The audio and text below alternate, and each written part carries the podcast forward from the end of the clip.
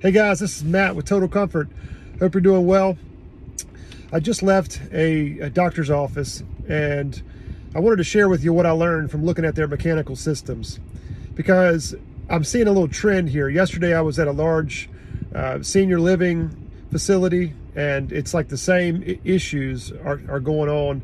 Um, and I thought I would just share about what I'm learning and, and just document it.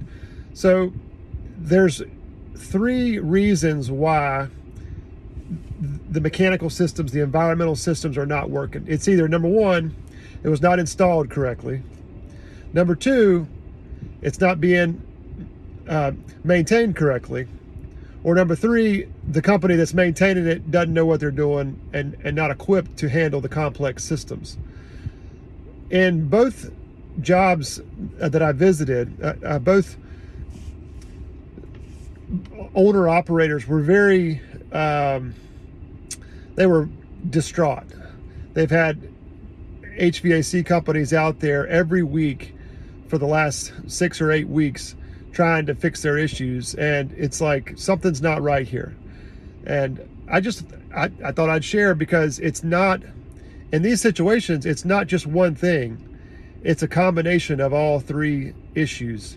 Number one again, it wasn't installed correctly. Number two, it's not being maintained correctly. And number three, the company that was maintaining it or that is currently maintaining it doesn't know what they're doing and is not doing the proper preventative maintenance. All of these issues stem back to proper preventative maintenance because even if the design and the installation are uh, at the core of the issues, you know, it wasn't put in correctly to begin with, even if that's the main issue, we have to get it under proper preventative maintenance programs so that we can know what's going on and, and have control of the systems so that then we can go back in. And maybe it does need a little tweak or a project um, you know to fix an issue but we don't know what those are until we have them under a guaranteed preventative maintenance program where we know what's going on and have control of the systems.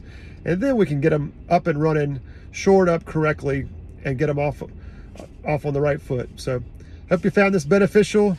And remember as mama always says make your contribution. Have a great day. Thanks for listening. Bye